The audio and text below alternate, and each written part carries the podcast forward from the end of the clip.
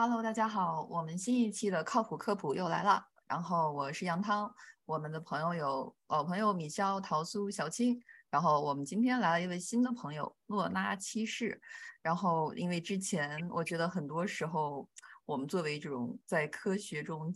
浸泡太久的人，经常性的讨论到一些深入的问题，可能并不是就只是在自嗨不自知。然后诺拉七世呢？他作为一个新的主持人，他将适时的给我们一些比较啊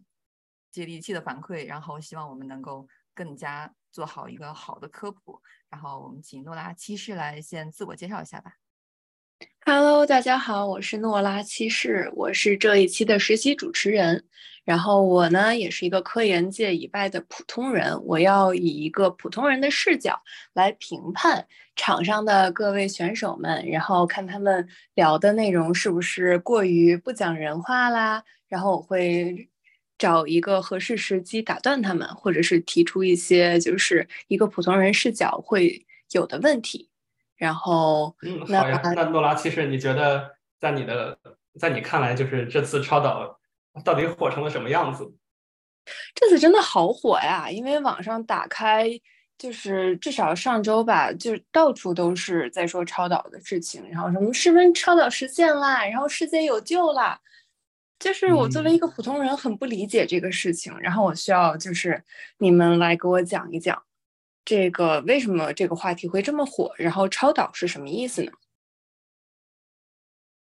哎，这是个好问题。那么超导啊，顾名思义，按照这个物理学中的命名规律，就是它首先是一个导体，然后它又是一个超导体，证明它比导体更优秀。那么我们都知道，导体来说的话，衡量它好坏的指标就是它的电阻。一般来说，电阻越小，就意味着这个导体越好。那么超导体就是一个导体好到了极致，以至于它没有了电阻，也就是说，你不用加任何电压，你就可以让它的这个导体中有电流不断的流过。所以，如果一个导体实现了零电阻，我们可以说。它就实现了超导，而呃，一般来说，超导它并不是一个物质固有的属性，它是在某些条件之下才可以显现出来的属性。然后，当如果我们呃有一些有任何条件下，这个物体表现出来了零电阻的特性，我们就可以称它为超导体。哎，这里我其实要稍稍的这个反对一下，就是呢，这个呃导体这个这个。呃，用语其实有的时候是有争议的，就是有的说法里认为导体它不是说能导电的东西就叫导体了，它是什么有有费米面的东西才叫导体。所以呢，我们不妨说这个呃，这超导体首先它是一个能导电的物体，那么其次呢，它在导电的时候它的电阻等于零，就是这个电流可以没有阻碍的呃从它中间通过，那么这样的东西就叫做一个超导体。嗯，对，确实，小小星补充的有道理。因为如果这个物理学学家要抬杠的话，真空也是可以导电的，确确实不能说这个能导电的就就是导体。哎，那我是在这个，那有些东西，比如说它就是经常我们会听到什么，哎呀，橡胶是绝缘体，那就是橡胶，它就不管在什么情况下，它都不可能超导或者导电，对吧？就是当它是。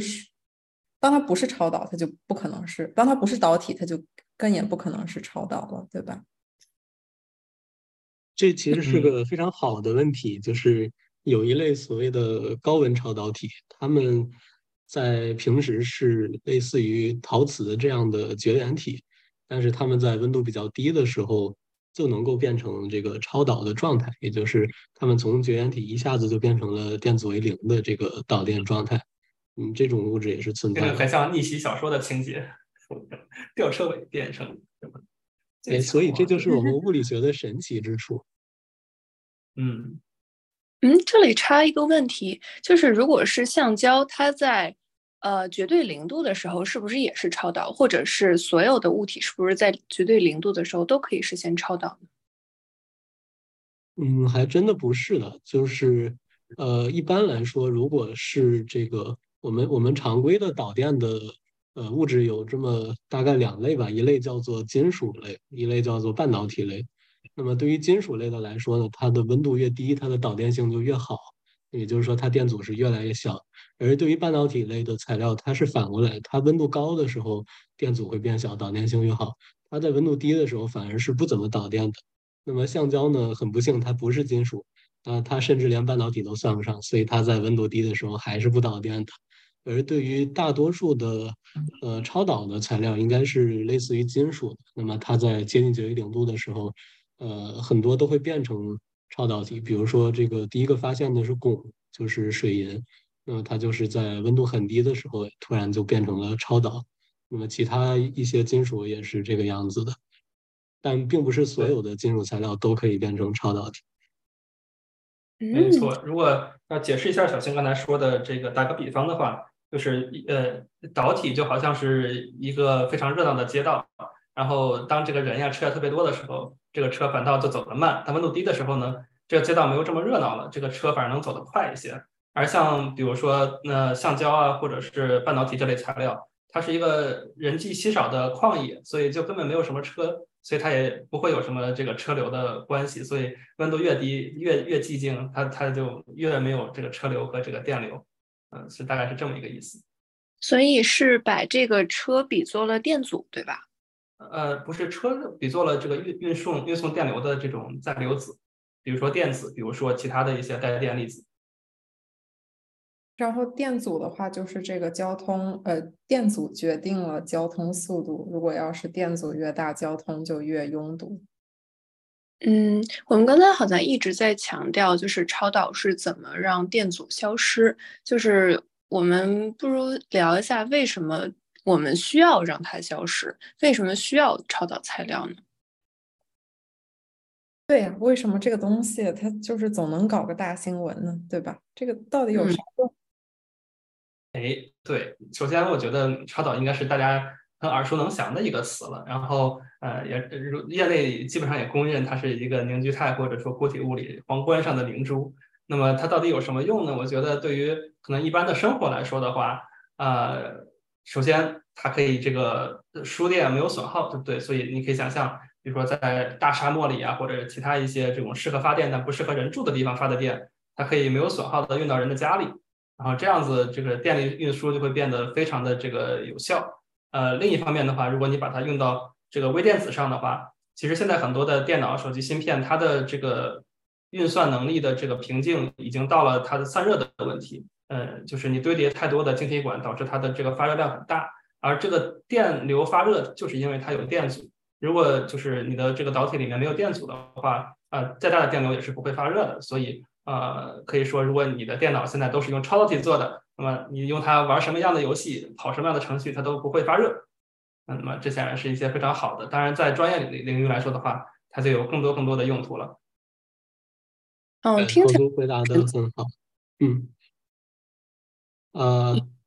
呃，对我我我我再小小的反驳一下，就是关于这个呃，在这种电子呃电子设备里边，这个超导体。所做的芯片它不需要有散热，这个其实以严格来说的话也有一点争议，就是因为它并不是一个恒定的电流。我们在做运算的时候，它的电流是一会儿有一会儿没有的。那么这个交流电和这个直流电，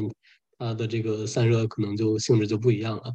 呃，但是陶苏说的大体上是对的，而且我们其实生活中如果要说呃最常见的超导体的话，有可能是在一些医院里边的。这个核磁共振的机器，它因为需要用到非常强的磁场，所以有一些比较新的设备里面，它会用超导的线圈去产生磁场，然后去做核磁共振。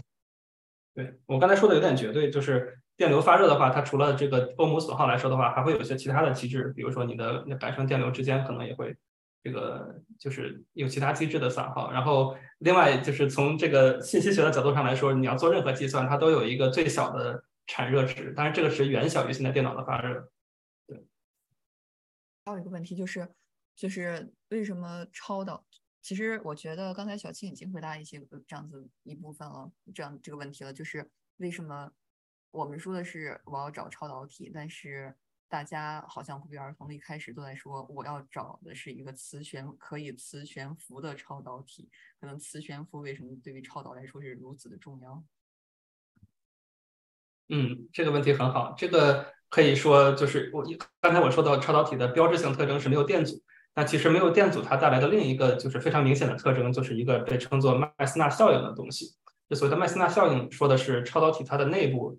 呃呃会要么是会被完全排除掉，要么就是会说会有一些磁感线被锁定在超导体内部，它的磁通量并不会变化。这个其实是由一个呃基本的电磁学定律所导致的，就是呃有一个就是基本的电磁学定律会告诉你说，当如果你的呃磁通量改变的时候，你就会改生出一个电动势来，这个电动势。它就会引起电流，当然你的如果你的这个有有电阻的话，你的产生电流就会跟这个电动势成反比，然后所以如果你的这个电阻趋近于零的话，你你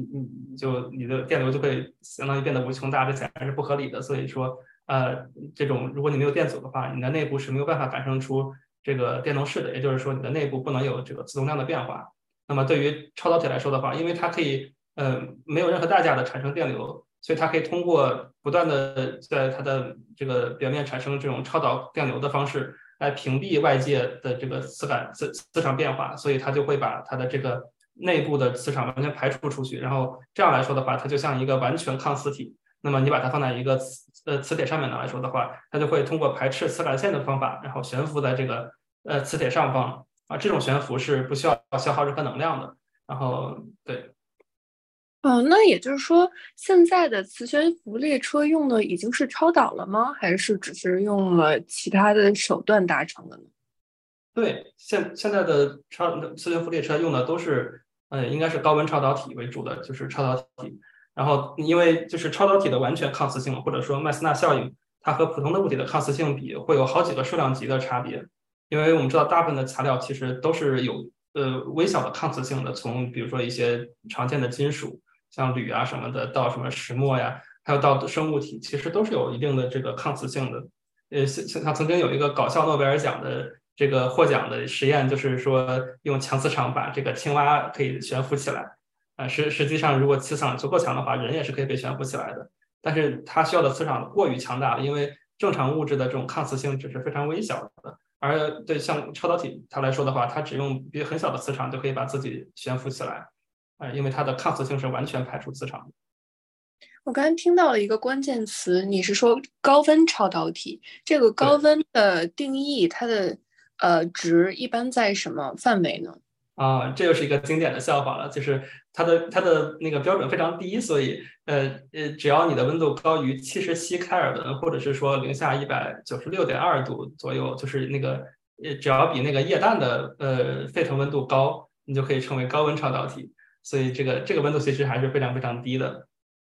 就是对于日常生活中的温度来说。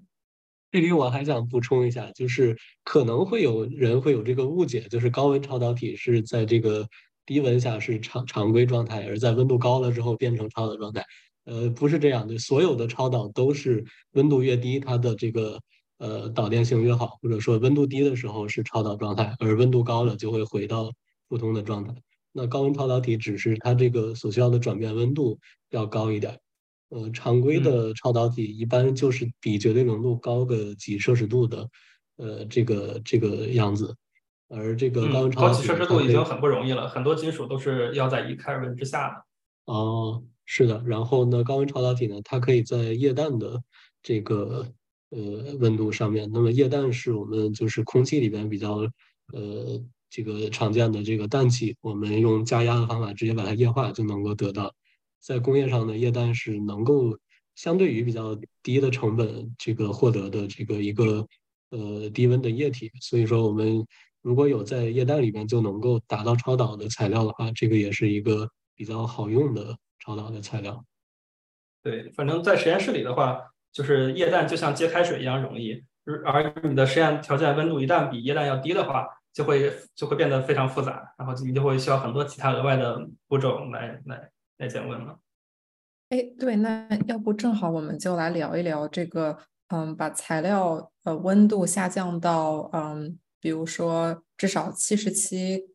Kelvin 以下，到底有多难呢？就是如果现在嗯液氮，如果说液氮很容易拿到，那如果需要七十七度以下，那我们需要什么样的材料，以及呃不不好意思，需要什么样的就是呃气体来降温？包括这个有什么哪些技术难点吗？要不我来回答一下，就是呃，首先我们在这个低温的这些呃实验里边最常用的两种呃低温液体，一个是液氮，一个是液氦。那么这个用液氮呢，主要是因为它是比较容易得到的，它能够帮我们降温到七十七开尔文，也就是零下两百摄氏度左右。而这个液氦呢，是因为它是呃应该是这个呃沸点最低的一种这个。是叫沸点吗？对，沸点最低的一种这个低温的液体了。那么，呃，氦气首先并不是一个很容易得到的这个元素或者是物质，呃，但是呢，就是它能够降到这个绝对零上以呃绝对零度以上，呃四摄氏度，也就是四开尔文左右的温度。那么我们只需要获得了这个液态的氦，我们把一个东西泡在里边，那么它就可以自己降温到这个呃四开尔文。这个已经是。呃，比我们刚才的这个七十七开尔文又低了很多了。那么在这个基础之上，如果想要继续降温的话，就需要额外的这个呃设备了。比如说有一个呃非常经常用到的呃制冷的设备，叫做稀释制冷机。那么它是用这个一个非常成本高昂的呃物质，叫做氦三，就是这个氦的一种罕见的同位素。把氦三和氦四放到一起，然后经过一个像冰箱一样的一个用一个泵去让它做热力学循环，能够把物体降温到呃大概是十毫开尔文，就是百分之一，呃绝对零度以上百分之一摄氏度左右。这个基本上是宏观物体能够呃就是温度降低到的这个呃这个一个这个极限的水平。听起来。就是把材料温度降温的这些方式，从液氮到液氦到氦三，呃，听他们的稀有度来讲，我觉得这些材料的价格是不是差了很多呢？是的，刚刚陶苏说这个液氮大概就是和接开水或者和接这个饮料的这个成本差不多，而这个液氦呢，就是需要一个，一般来说，如果有一个大学里边。啊，比如说物理系要用这个液氦做低温的实验，那么需要专门的做一个液氦的，就是氦的这个回收车间，就是把这个实验产生的这些氦气，呃，经过额外的这个呃离心还是什么装置把它们回收起来，那么这个氦就不是一个能够随便用完了扔的这么一个东西。而这个氦三呢，它非常的稀有，它基本上是唯一一种。我们人类即使到月球上去开采带回地球，它仍然这个值得做的这么一种元素，呃的同位素。那么这个一般来说，一台稀制冷机的成本大概是几千万人民币左右，其中氦三大概只有非常少的一些含量的这个氦三这种物质的成本就要占掉一半左右。哇！哎，可是我们小的时候不是还有氦气球吗？呃，氦气球应该是应该是氦四，对对。哦，氦三是一种罕见的同位素。我之前听说的是它，呃，就是最常见的两种来源，一个是宇宙大爆炸一开始形成的氦三，另一种就是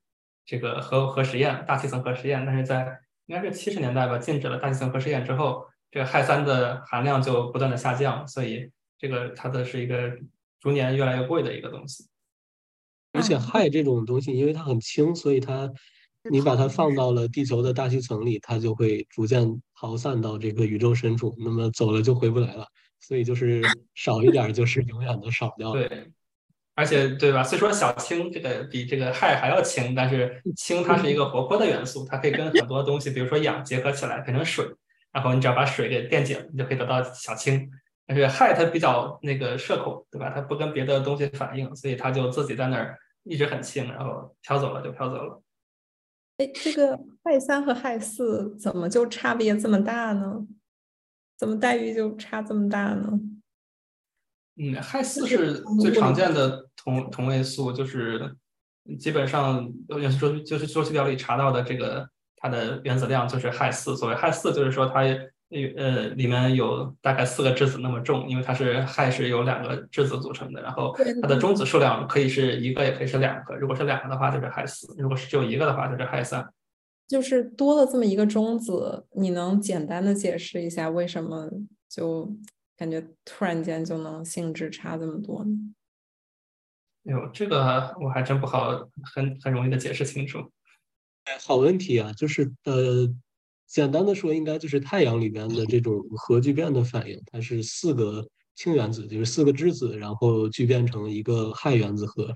然后再放出两个这个正电子，呃，是正电子吧？嗯，对。那么为什么是形成氦四而不是氦三？我我其实也不是很清楚。中子应该是衰变放变成质子和电子，应该放出的是正常的电子。呃。对，但是这里不是四个质子变成那个两个质子，四四个质子是吧？OK，I see。对，然后太阳里边大概有百分之多少？对，就是一个相当的比例都是已经聚变得到的氦四，所以说这些氦四也可能会存在于这其他的行星啊这些地方。在宇宙里，氦是仅次于氢元素的第二大的这个呃元素，嗯，其中应该是主要都是以氦四的形式。呃，我也不是很清楚为什么氦三这么少。核反应中很多反反应就是贝塔产生贝塔粒子，贝塔粒子其实就是两个质子，就是一个氦核，然后两个氦核撞在一起之后，它最正常、最自然的反应是形成氦四，因为它会像小青说的，通过两个逆贝塔衰变，然后变成两个质子。然后至于它为什么就是不变成三个质子之类的，那那就是只只能说通过核反应的计算，它的概率很小。跑题啦，跑题啦！啊，是的，是的，是我问的这个问题。好，那么我我觉得这个问题很好，就是可以好到可以就是下次再开一期聊一聊，没有关系。但是这这期我们确实是在聊超导材料，对吧？我拉回来。嗯，好，所以就是刚才我听了半天，就是超导材料，大家对它的期待肯定是将来实现大范围的商业应用嘛。然后商业应用的话，肯定是要想怎么把它的，嗯，就是投入比就是降到最低。然后如果说氦三就是这么的罕见，然后所以大家才想要把超导材料的温度尽量往上提，然后这样就不需要用氦三，然后甚至用液氮就可以实现。甚至现在大家就是开始讨论度很高的常温超导。这样就可以就是彻底减掉了，就是很多的限制性，然后包括这个呃降温的材料，对不对？嗯，对的。嗯，OK。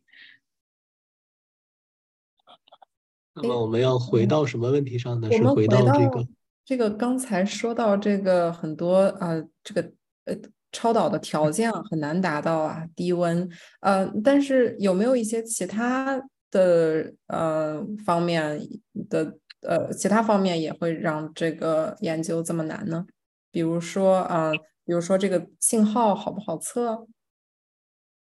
对，这个是我觉得就是大家看最近有很多呃实验室也好，甚至还有这个民间的这个呃这个这个。呃，古法炼钢是吧？呃，对，就是有很多人他尝试的去，要么在自己的实验室去呃重复这个呃我们这次的是一个室温超导体的材料的合成，要么是甚至有人想试着自己在家做。但是除了这个材料的合成，就是制备本身需要一些呃设备、炉子啊之类的之外，呃，如何去测量它的电阻？其实，呃，我记得这篇文章里面是说。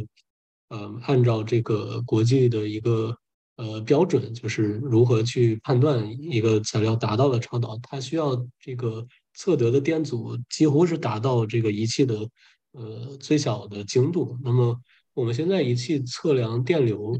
我所用过的这个测电流的这个仪器，它的精度大概是能到纳安，就是十的负九次方的安培，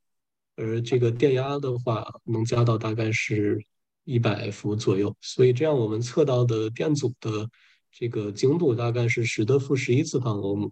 那么也就是说，我们需要，呃，有仪器能够测到十的负十一次方欧姆这样的精度，才能够说我得到的是不是一个超导材料。那么我们家里边能买到的这种万用表啊，什么这个电压表、电流表，它的精度应该是到不了这么小。我们需要应该稍微花一点钱，至少是。呃，几千万块钱、上万块钱才能够，呃，得到这种，呃，符合这个最低实验要求的这些测量的装置。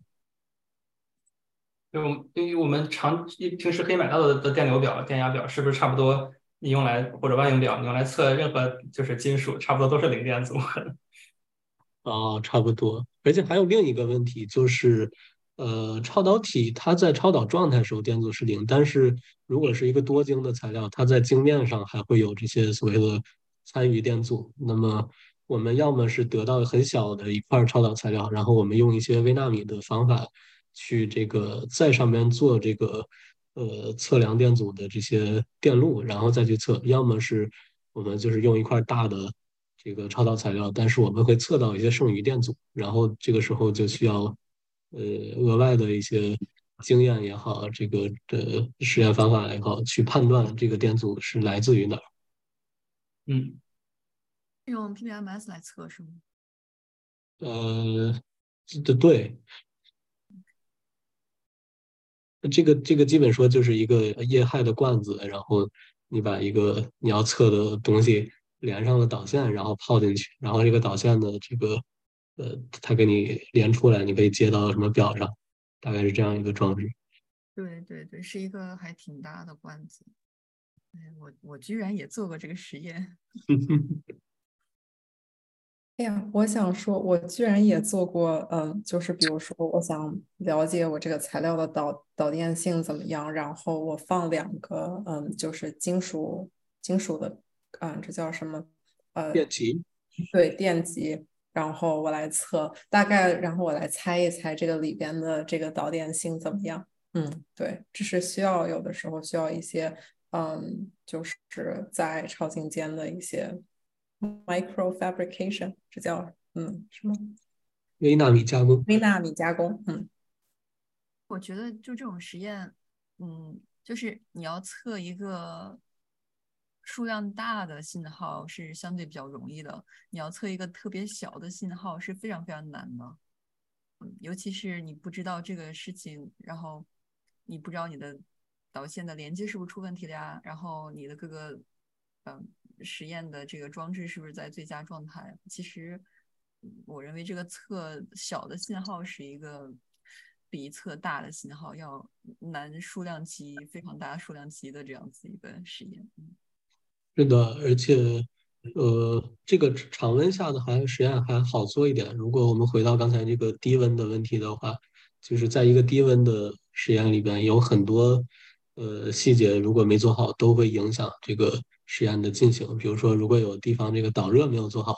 那么你会发现，我试图把这个呃我要测的东西降温降到非常低，但是它这个热量导不出来，就是没有办法传导出来。那么我无论怎么降低降温，它这个呃温度都降不下去。这种情况是挺常见的，往往这个实验者需要花很多的精力去调试这个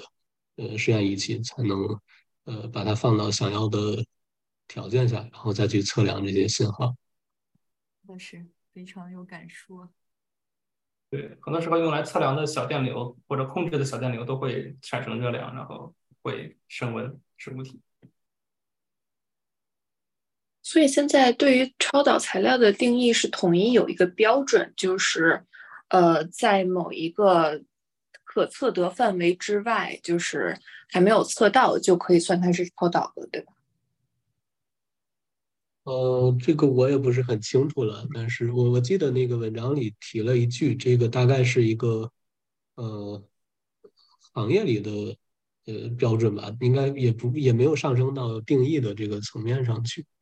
但是我们之前其实没有谈到，就是呃超导这个状态的产生，它是一个相变的过程，就是像我们这个呃液体变成固体，这个气体变成液体这样，那么从非超导变成超导，它是一个。相变，那么我们通常会去测量这个相变过程中的这个电阻随着温度的变化，然后以及这个磁导率随温度的变化等等这样的变化。那么我们会发现，在温度呃超过了某一个临界值之后，这些量它会发生一个突变。那么我们去看这个这些变化曲线是不是符合呃一个典型的超导的这个转变的形状，这也可以帮助我们判断这个是不是正在。呃，进行一个超导的这种状态变化。啊，那这个那其实我有一个稍微那个专业一点的问题，就是是所有的超导的相变都是二级相变吗？还是有会有些有不同呢？这个是个好问题，这个我也不知道怎么回答 啊。那个能放一下二级相变吗？嗯，就大大概粗略的理解的话，二级相变是一个它的啊呃，比如说一些标志性量是连续变化的，然后而不是说像煮开水一样。我们的一级相变就是呃水到水蒸气的变化，水到冰的变化，这些都是一级相变。那么一级相变里边，呃，它会有热量的变化，就是我比如我们水在融化在沸腾的时候，它的温度保持不变，但是它一直在进行吸热和放热。这样的相变就是一级相变，而二级相变呢，它是，呃，在这个相变的时候，它的温度，呃，是这个一直在变化，它并不需要一个温度不变，但是有吸热放热的过程，这样的相变就叫二级相变。啊，OK，了解。啊，我们其实有一个常见的二级相变是这个铁磁性材料，就是磁铁，如果把它加热的话，到一定的温度之后，它就失去铁磁性了，那么这个呃磁性到非磁性的相变，首先它也是一个相变，其次呢，它是一个典型的二级相变。啊，我今天好像才看到一个视频，就是把磁铁加热，就喷枪加热就可以，加热之后就没有磁性了，但是这个磁性好像还有可以给充回来，有一个充磁的机器可以给充回来，很有意思。但是又跑题了，不好意思。啊，说的好，说的好。那我们再说回来吧。嗯，这个，我我们既然现在已经开始聊一些非常具体的这个物理问题了，那我们就啊继续。那我的这个，首先这个一个非常简单的物理问题就是啊，我们一直都在说这个导电性，导电性。那么，嗯，当物理学家在研究超导体的时候，除了导电性，还有任何他们在乎的其他物理性质吗？可能刚才说的那个麦斯纳效应是一个，就是完全抗磁性。啊，就是我可能在想的是，嗯，比如说我在不在乎这个导电性的，嗯，就是超导的同时，我在不在乎这个，嗯，气压呀，嗯，等等其他的东西。嗯，对。另外一些可能就是处于超导状态的参数，就是它的呃临界电流、临界温度和可能还有临界压强。因为就是有对于有一些超导的导超，对于基本上所有超导体来说的话，呃，它里面能够承载的这个超导电流的大小其实是有上限的，在这个上限以内，它是不也不不产生这个欧姆热，它也呃就是不产生电电压，但是在在你超过这个电流以上的时候，它的超导性就会被破坏，会变成一个正常的导体。然后另外一个就是温度，像刚才说的，当就是所有的超导体在温度上升到一定温度之以上的时候。它都会失去超导性，然后，对于还有一些超导体来说的话，它它的路数其实不是降低到特别低的温度，而是说温度可以不用很低，但是它要加很高的压强，然后那么这个压强如果这个上升到就是下降到某一个程度以下的话，这些超导体它也会失去自己的超导特性，所以呃物理学家肯定会关心这些磁场，对对对对，就是磁场强度超过了一个临界值之后，它也会失去超导的性质。对。临界磁场可以认为是可以跟临界电流是有直接相关性的吧？就是因为你的磁场屏蔽是靠这个表面的超导电流来来维持的。对，呃，刚才米肖的问题是想问关于这个超导的研究，这个呃物理学家都在关注什么性质，还是说就是呃类似于超导的研究？对，就是比如说，嗯，我就在想，如果有一些人说，哦，我要加一个特别特别强的磁场。或者特别特别高的压，呃的外界气压，呃就是气压，或者嗯，我才能够实现超导。那这个其实就是它的应用会非常非常的难，对吧？所以我就在想，嗯，他们还会在乎一些其他的什么性质吗？虽然我知道超导就是一个超导体的一个物理性质，但是，嗯。就比如说我我在不在乎这个超导的嗯大小啊？呃不不好意思，我是指它的这个嗯材料的大小，比如说我这一整块材料能不能只是这一小片超导，我就可以说，哎，这个东西我发现了超导性质，还是说我得要整个这一整块挺大的材料上都是处处都超导，我才能说它是超导？这也是个好问题啊，就是呃，首先来说，如果是这个同一种呃物质，那么一般我们。在研究它是不是超导的时候，都认为它是呃一个这个呃单一的晶体结构，就是所谓的单晶。那么，呃，这个单晶是超导了，这个本身就是一个呃物理上值得研究的问题。但是从应用的角度呢，很多超导体，尤其是高温超导体，它其实是以多晶的形式存在的，也就是它看着是一整块材料，但是实际呢，它是一个一个小颗粒粘在一起，每一个小颗粒呢，它是一个。呃，单晶，并且它是超导，但是这个颗粒和颗粒之间连接的这些界面上，它仍然会可能存在一些电阻。所以说，从应用的角度，那么这些呃超导材料它可能仍然有一些这个剩余电阻之类的东西会影响它的应用。然后另一方面呢，还有一些这个高温超导的材料，它沿着不同的方向，它的这个呃性质也会不一样。它沿着有的方向，它的临界电流会比较大，沿着另外方向可能临界电流就非常小。那么这些在实际应用的时候也会限制它的应用场景。对，像一般来说的话，大家可能听过超导体会分为一型和二型两种超导体。对于二型来说的话，它在这个超临界温度以上会存在一定的这个超导和正常态混合的状态，并且在二型超导体中啊，它可它经常会有一些就是不完美的这个。麦斯纳效应，也就是说，它里面可以会呃有一些像涡流一样的东西来承载一些被限制在呃被局限在某些点的这种磁通量，然后这磁通量就被锁在里面，而不像一型一样的完全排除任何这个磁场，然后可以认为这是一个稍微就是条件放宽一点的这个超导体。那讲了这么多，就是超导体、超导材料，但是我们好像还没有具体讲到，就是我们现在科学界已经研究出来的有哪一些材料是超导体？比如说，好像以前物理课本里有说石墨，它是可以是一种超导体。那还有什么其他的呢？嗯，可以说大部分的金属温度足够低的话，都是可以是超导体。然后对我查了一下，对，就是常见的金属的话，铝、锡、铅都可以在比较低的温度下变成超导。呃，可能就是不会变成超导的，需要额外注意一下，就是这个铁是不会变成超导，然后金和铜在低温下也不会超导。除此之外，大多数或者比较多的金属其实是都可以超导的。呃，这样，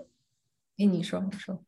哦。那我就想说，就是我们把它往上推，然后推到现在呃比较热门的高温超导材料呢。嗯，这个诺拉的科学素养非常的高啊，就是呃，在高温超导里边，其实有两个经典的体系，最经典的体系叫做铜级超导，就是以铜为这个一个基本构组成的。那么一个很常见的这个。经典的高温超导材料叫做易钡铜氧，它分别是元素周期表里的四种元素：易、钡、铜和氧。那么这个呃，就是一个是在易贝上买的这个铜呗。谐音梗扣钱。呃，对，然后这个应该是目前研究最广泛，也是应用上比较广泛的一个高温超导材料。它可以在大概是零下两百度左右，呃，变成超导状态。然后，此外还有一些，呃，有一些研究，但是应用不太广的，有一类叫做铁基超导，就是含有铁的这个呃超导材料。这这些材料通常结构就比较复杂，它不是单一的这个金属单质，它是一些类似于陶瓷的这些这些氧化物掺杂有其他离子的结构。然后，所，对，嗯，你先说。哦，刚才你说铁是单纯的铁是不能成为超导材料的，但是，呃，铁的化合物或者合金是可以的，是吗？呃，对的，是化合物，应该是铁和氧再加上一些其他元素组成的。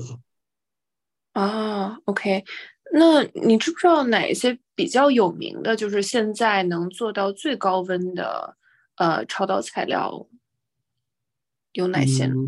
说起来，其实还有一类我们刚才没有太提到的，就是呃，最近有一些这个就是所谓的高压下可以变成超导的，它们往往是常温常压下是一些气体，比如说硫化氢。还有一些这个氢化镧，就是镧系元素的镧。那么它们在压强非常高的时候，在比较高的温度，可能是接近室温或者是零下几十摄氏度，就可以变成超导了。但是它们往往需要大概上百万个大气压，这样就是非常高的压强才能才可以。哦，那其实上百个大气压没有什么现实应用场景了。哦，是上百万个。上百万之前出过那个大新闻的那个迪亚兹在，今年三月份，嗯，APS 的会上，他那个就是说只用呃，应该是一万多个大气压吧，那已经算是非常非常低的气压了。正常情况下，一般都是百万级的。对，一万个大气压好像在化工还是什么场景，还是还是可以实现的。百万级的大气压，那它用的实验设备是什么样的呢？它是用金刚石，就是钻石，嗯，这是硬度最高的这个材料。然后就是用这个暴力的方法，用这个两个金刚石中间放上这个材料，然后就开始压，那就是压到这么大的这个这么高的压强。啊，这样，因为我知道有一种实验器械是一个球体，然后壁非常厚，然后它里面中间的小空间可以加到很高的气压，但是肯定不可能到百万级。对，嗯，嗯，了解。所以就是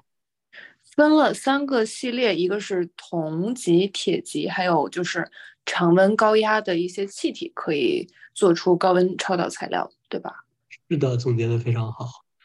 哦，这样 OK。然后，那你嗯，现在更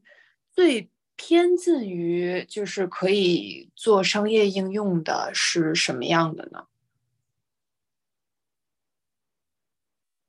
哦，还真把我问住了。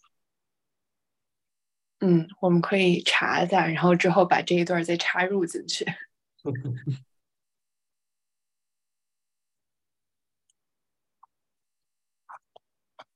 目前来看，可能就是这个同级的超导材料。对，感觉也比较便宜，制备方法也比较熟练。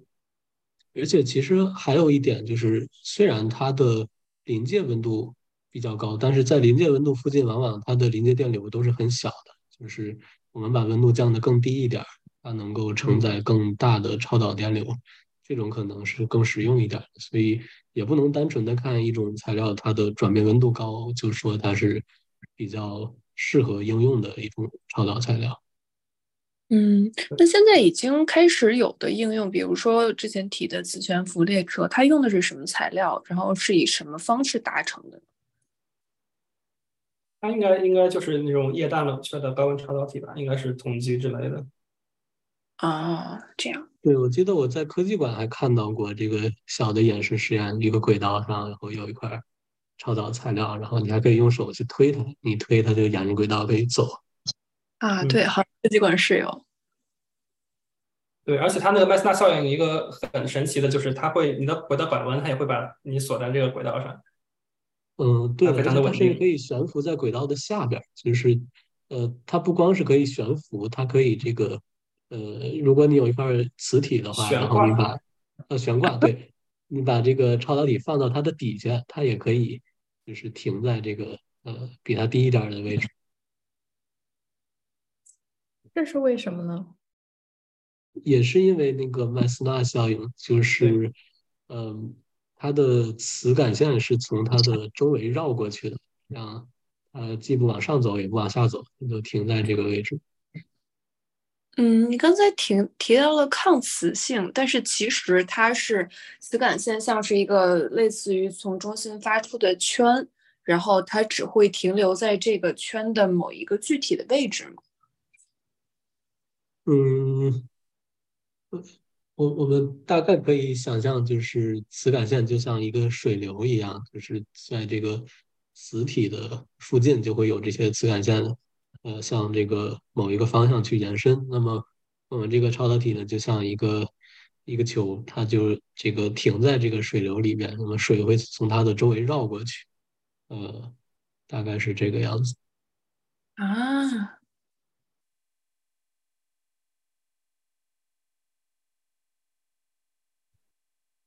对，而且它会相当于处在一个最舒服的姿势，然后你只要试图改变这个磁感线的位置，它都会有相应的感生电流来阻止它。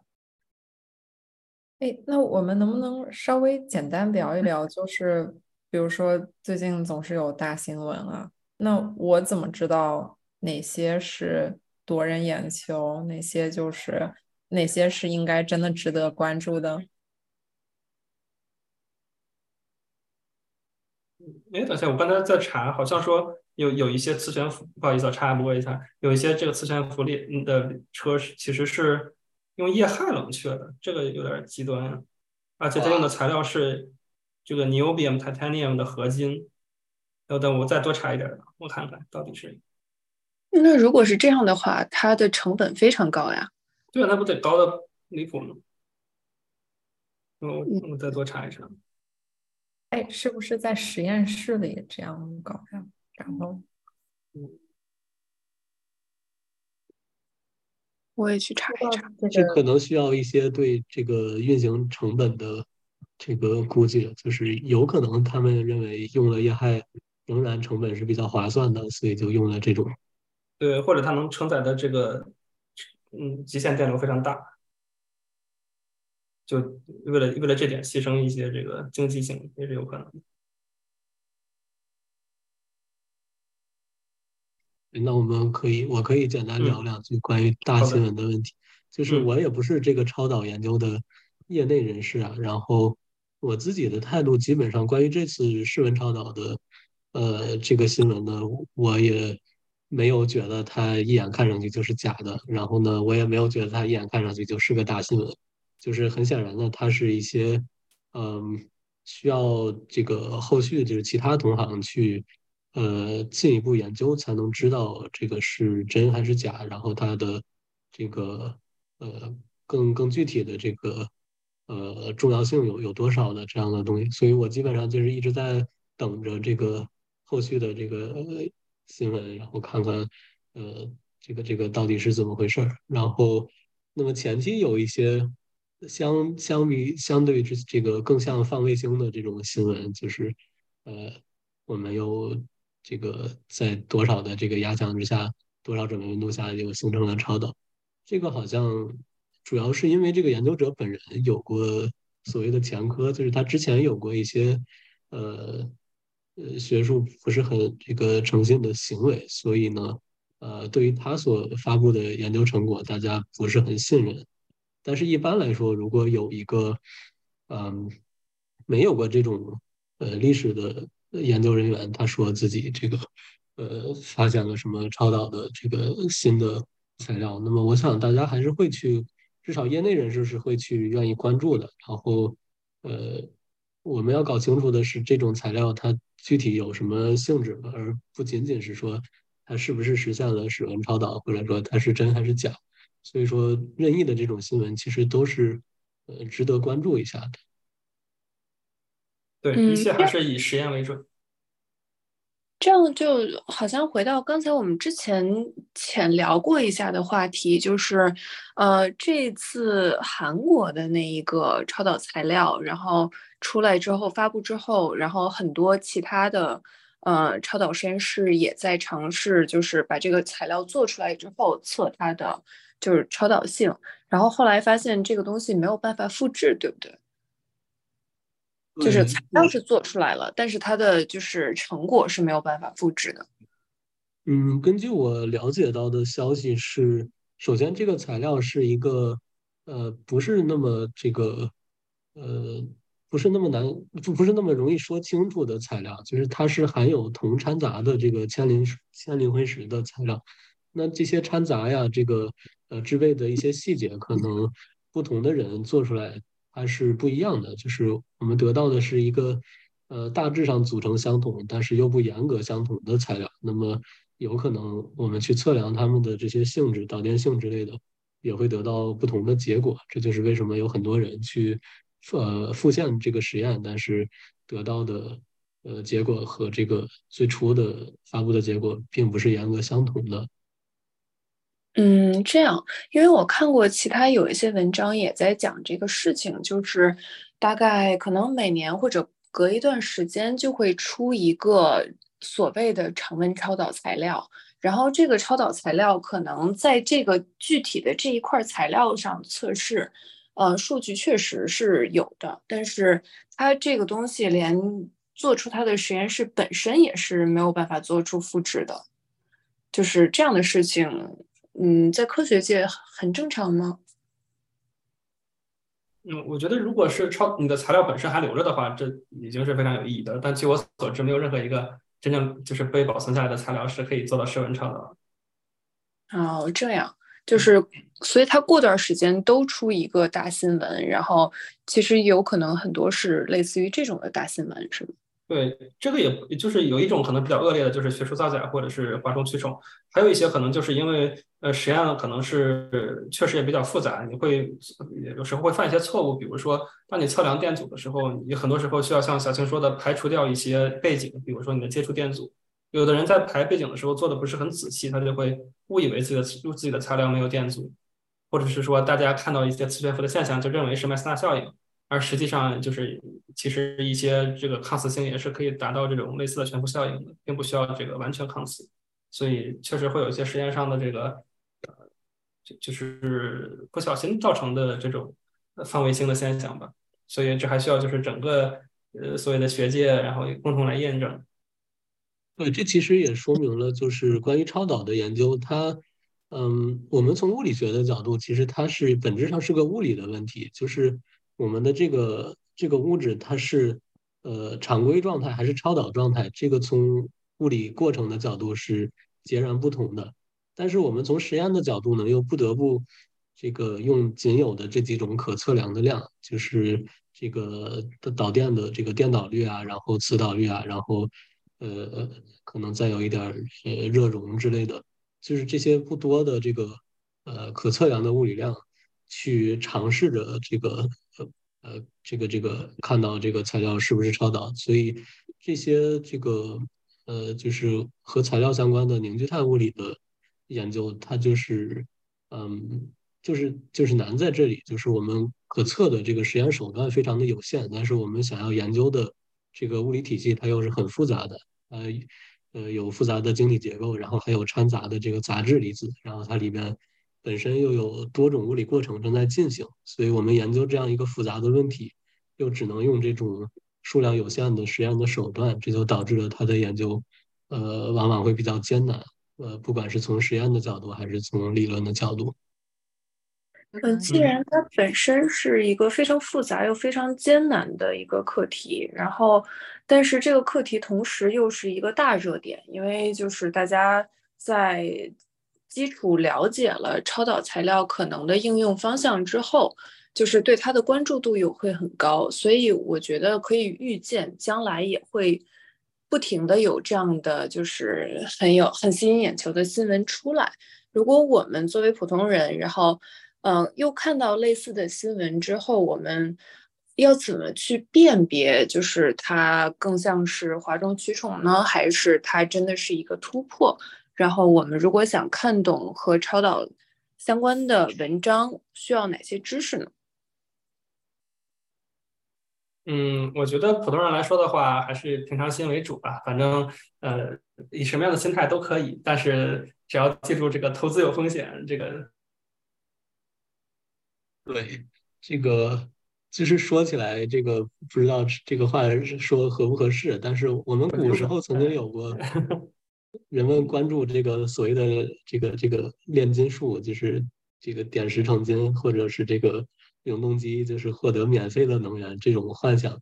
这种幻想呢，它到现在虽然没有这个直接的相同的东西，但是有一些人仍然有类似的幻想，就是哎，我得到一个这个某一种材料，好像就可以有这个成本特别低廉的能源了什么？我觉得应该正视这个问题，就是。科学的科学技术的发展和积累，它总是一个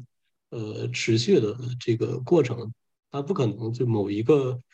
呃进展一下子就能够呃极快的推动整个这个世界的进程，这种是不太常见的。所以说，即使有了很多很重要的科学上的进展，我们仍然需要很多时间以及这个大量的这个其他呃科学工作者的努力，才能真正把它呃做到比较好的这个应用的程度。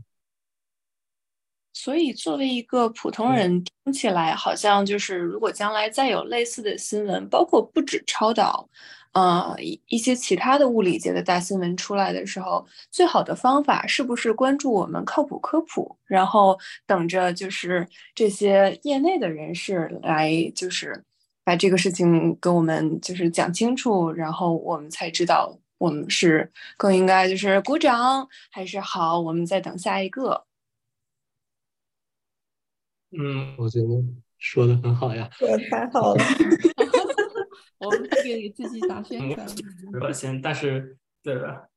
不是所有的人都有这个时间和精力嘛。如果大家这个没有这个时间和精力，对吧？又愿意相信我们的话，欢迎这个 订阅奥普科普。对，对，我觉得现在还有一个问题，就尤其是现在的科普或者是科研吧。嗯，和媒体的关系现在就是越来越深度绑定了。嗯，媒体我的感觉是总是愿意听到特别爆炸性的和惊奇的新的，嗯，这种科技科研消息，然后总是在试图嗯吸引人的眼球。所以我还是建议大家先对遇到什么爆炸性的大新闻可以听一听，然后。稍微等一下，这个可能以从逻辑上的从逻辑的角度来尝试分析一下。但是啊，我觉得就算是我们作为这种在科研界混迹多年的人，在遇到自己相对啊隔得比较远的这样子的新闻，就比如说现在这个石文超导对于我的领域是很远的，然后我也没有办法通过我自己的。呃，科专业知识来判断对方的专业知识的好或者坏，那我也只能说是按照他们所做的所有实验步骤的流程是不是靠谱的啊，他的分析是不是靠谱的来大概估计一下。所以这个对普通人来说，我说我觉得做做判断还是挺难的。嗯，好，关注。啊，不过话说回来，这个这个事情，你第一时间问我们，我们也是很难跟你做判断的，因为它不像永动机之类的有一个明确的物理定律说这就是不可能的，对吧？如果你非要说你昨天一盘扬州炒饭炒糊了，你刮刷锅的时候刮了点东西下来，你发现是超导，我也不能说就是你有哪个物理定律告诉我你就一定是错的，对不对？因为就是曾经早年呃用这个。比较呃原始的超导理论来预言的话，曾经有一段时间，人们认为不可能存在就是在四十开尔文以上的超导体，因为它的那个啊就是传统的理论，它要求你的这个能带的那个能级的那个有一个有一个有一个空那个差，它那个到了四四十 K 的时候就会被热运动给这个消磨掉，所以就是说怎么说呢，就是没有一个很成熟的理论来判断就是到底。你说的是一定错或者一定对的，所以还是要靠实验来检验。所以大家就安心吃瓜就好了，不会就如果真的是成了的话，也你也不会不知道的。好，那如果真的成了的话，也就是说这个东西就可以开始大规模投入应用了。然后，那我们现在可不可以聊一聊，就是超导体，如果哪一天真的是大新闻，是真的？呃，它投入实际应用了，它能用在什么方面呢？它的实际作用？哎，在在说这个问题之前，我还是想问一句，或者说我想我想说一句，就是我觉得现在好多人在网上说啊，这个研究超导材料是，尤其常温超导是一个炼丹的过程，然后 我觉得这个是很有很有道理的，因为其实合成的时候，你想要一个嗯。比较均匀的，不管是晶体还是掺杂，它都是需要，就是它它烧制的这个样品的量也不是很大，然后就像桃素和小青之前说，他们稍微做啊一个两个这样子的测试，这个样品就已经消耗掉了。所以就是当它已经成了，呃，科研界找到这样这样一个物质，然后再进行大规模生产的时候，这我觉得这个中间应该是还有很长的路要走。但是我们也可以继续这个问题来畅想一下。嗯，我觉得杨汤说的很有道理。嗯，确实是，就是虽然说超导就是真正实现大规模、大范围的应用，比如说哪天我的家就是突然能磁悬浮了、飘起来了，就是在我能看到这样的日子之前，应该还有一大段路要走。但是，就是如果有一天有生之年真的可以看到，它一般会用在什么样的方向呢？建一个浮空城，什么御剑飞行是吧？我要说的话，应用还挺多的。就是单从制造很强的这个磁铁磁呃磁铁来说的话，就是非常有用的。比如说像现在还在这个呃决战研究中的可控核聚变，它所需要的就是非常强的磁场。你磁场越强，你的这个呃越好约束你的等离子体。如果你有很方很容易的办法来制造一个超强的磁场的话，那么嗯，那很可能对于像比如说呃大型对撞机啊，还有这种这个呃可控核聚变呀，都是会有很大的注意的。然后其他的日常的方面呢来说的话，就是比如说呃你嗯元件不发电气电子元件不发热呀，就是传导就是传输电能不耗没有散耗呀，都是很有经济价值的。呃，也就是说，如果比如说从沙漠运电到城市，然后这个。过程中就不会有任何的损耗，然后这个经济价值就保住了，对吧？嗯，对。嗯，然后那是不是以后的手机也不会发热了呢？啊，如果真的能那么理想的话，可以认为就是发热量质量会减少很多很多。啊。我其实不知道手机的主要耗热是在什么地方，因为我有个印象，手机的。那个、那个、那个电池，它主要是在屏幕发光的时候，这个电是耗掉，所以就是除了核心的这些发光的话是一个问题，但是计算的话，它所需还有一个问题就是，嗯，超导体能否代替现在的半导体做计算？就是因为半导体的之所以能计计算是依靠半导体的一些特殊性质的。对，这个只能说目前看来不是很显然，就是超导体如何用到。这些电子计算的，呃，这个设备上面去，嗯，哎，但是说到计算的话，这个超导体本身还有一个这个呃其他的材料所不具备的性质，就是超导体可以方便的用到这个量子计算里边去。嗯，没错。这又是为什么呢？嗯，是这样的，它现在的呃。就是用超导电路来做量子计算，主要的依靠的是，呃，一些基于约瑟夫森结的这么一一些特性，就是说，它把两个离得很近的超导体之间的电子的那个，就是它的相位差作为一个呃量子化的物理量，然后把这个两端的，就是电荷数作为另一个与它对偶的这与它共轭的这么一个啊呃。量子化的物理量，然后这两个量之间，它们会形成一个就是非线性的叫什么震荡震荡器还是什么东西？反正就是说，它它的行为会类似于一个呃人工制造出来的小原子。这个原子有不同的能级，不同能级之间的就是呃准嗯能量差也不同，所以呃也可以通过就是像操纵一个小原子一样的来操纵一个你这种人造的大原子。当然，它的代价就是说。因为你是用现有的材料来做的这种更高的这个就更复杂的一个一个更大的一个呃结构嘛，所以它的能级的能量会更低一些。一般来说，呃，现在的超导电路所工作的的这个频率区间大概是呃几赫兹到十十几赫兹之间，就就差不多是这个范围。呃呃不不对，是是那个几十 G 是几个 G 赫兹到十几个 G 赫兹之间。这个范围的话，要求它的温度是大概会需要在一百毫开尔文以下，所以说它需要的温度是非常低的。因为如果你温度比这个高的时候，它虽然你的物质还保持着超导性，但是它们就是你所用的这个小原子，它的这个呃能级差就已经跟热运动差不多了，所以就是呃你观察到的物理现象会被热运动给这个淹没掉。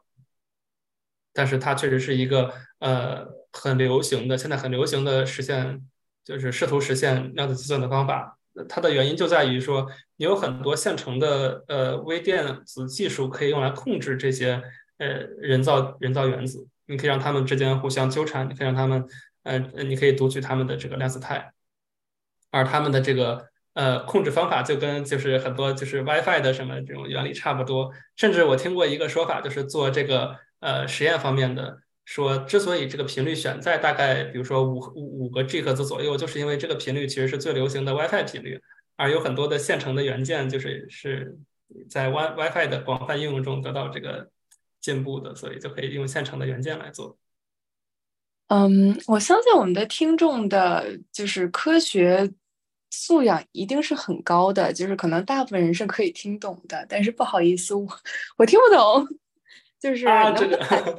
问题就是拆开来，因为我们在讨论就是对于量子计算，然后超导体是有什么作用的，所以能不能就是把量子计算需要什么，然后超导体为什么就可以把这个需求给填上？可不可以就是更浅显易懂的方式把它拆开讲呢？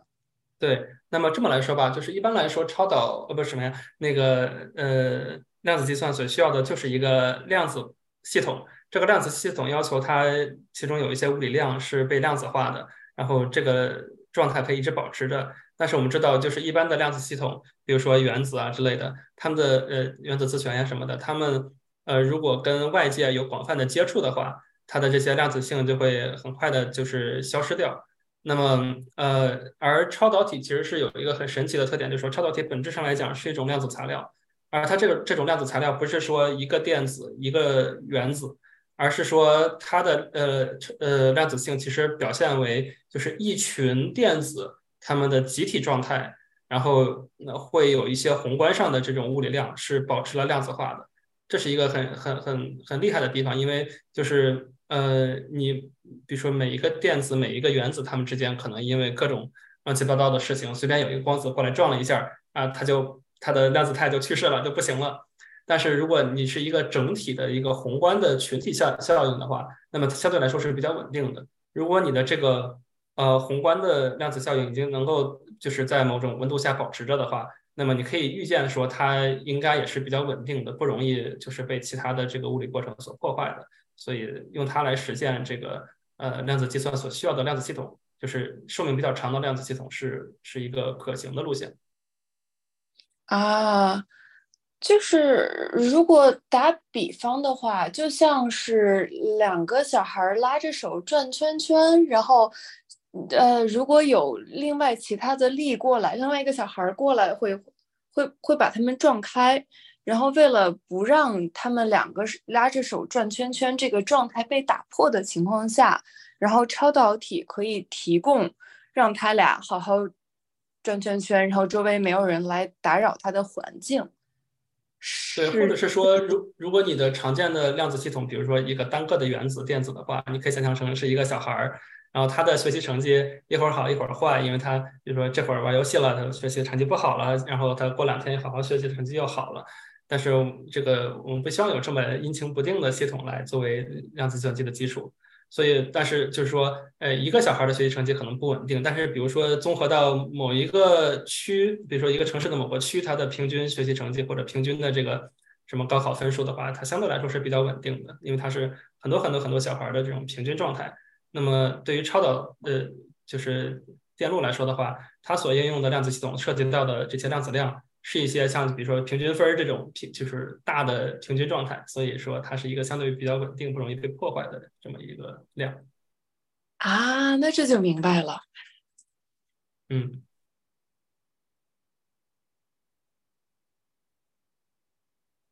好的，那还有谁有什么其他的问题吗？哎，我觉得今天这一期特别好呀。我也觉得什么问题了？好，已经进入到自夸阶段了，是不是？呃，不是不是，这个也是节目效果的一部分啊，这个真的很棒。嗯，那好，我我们可以这个结束之后，呃大家互相夸夸，我们就先不要在节目上夸夸了。挺好那好的，觉得今天学到了很多。对，好的，那我们要不然这期就先这样。好呀，那好了，下课啦，下课啦。好的，感谢大家，那么我们下期再见。好的，期待下一期新的话题，拜拜。拜。拜。